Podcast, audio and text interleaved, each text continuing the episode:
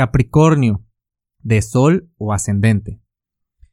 Ves un asunto de tu persona, o lo estás viendo, o ya lo tenías tiempo dándote cuenta y lo empezaste a trabajar, pero un asunto de tu persona, de tu personalidad, que te da todo el potencial para avanzar.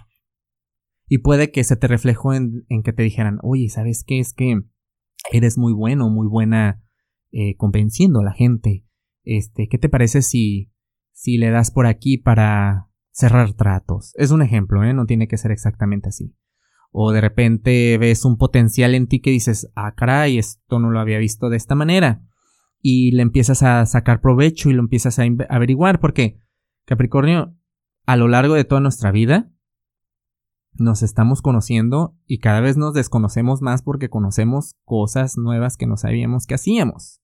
Entonces, el trino entre el Sol en Virgo y este Plutón retrógrado en Capricornio en tu signo te está dando la oportunidad de ver qué es lo que tú puedes hacer y qué potencial tú tienes para lograr algo y ponte pilas, que no te dé miedo, que no te dé duda, porque si lo estás sintiendo es porque así es, ¿no?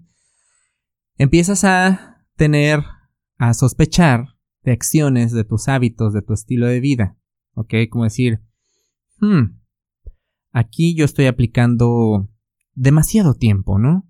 Eh, creo que le voy a quitar unas horas a esta actividad para podérselas dar a esta. Vas a empezar a hacer ajustes en esto y hazlo hazlo porque estamos en temporadas que nos van a obligar a hacer ajustes queramos o no queramos.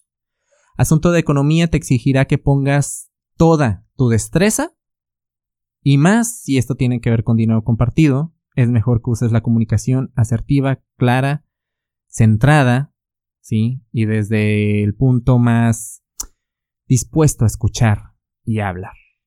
Para mayor información, te invito a que escuches el episodio de la semana del 14 al 20 de septiembre y que nos sigas en redes sociales, búscanos como Caja Astral Podcast.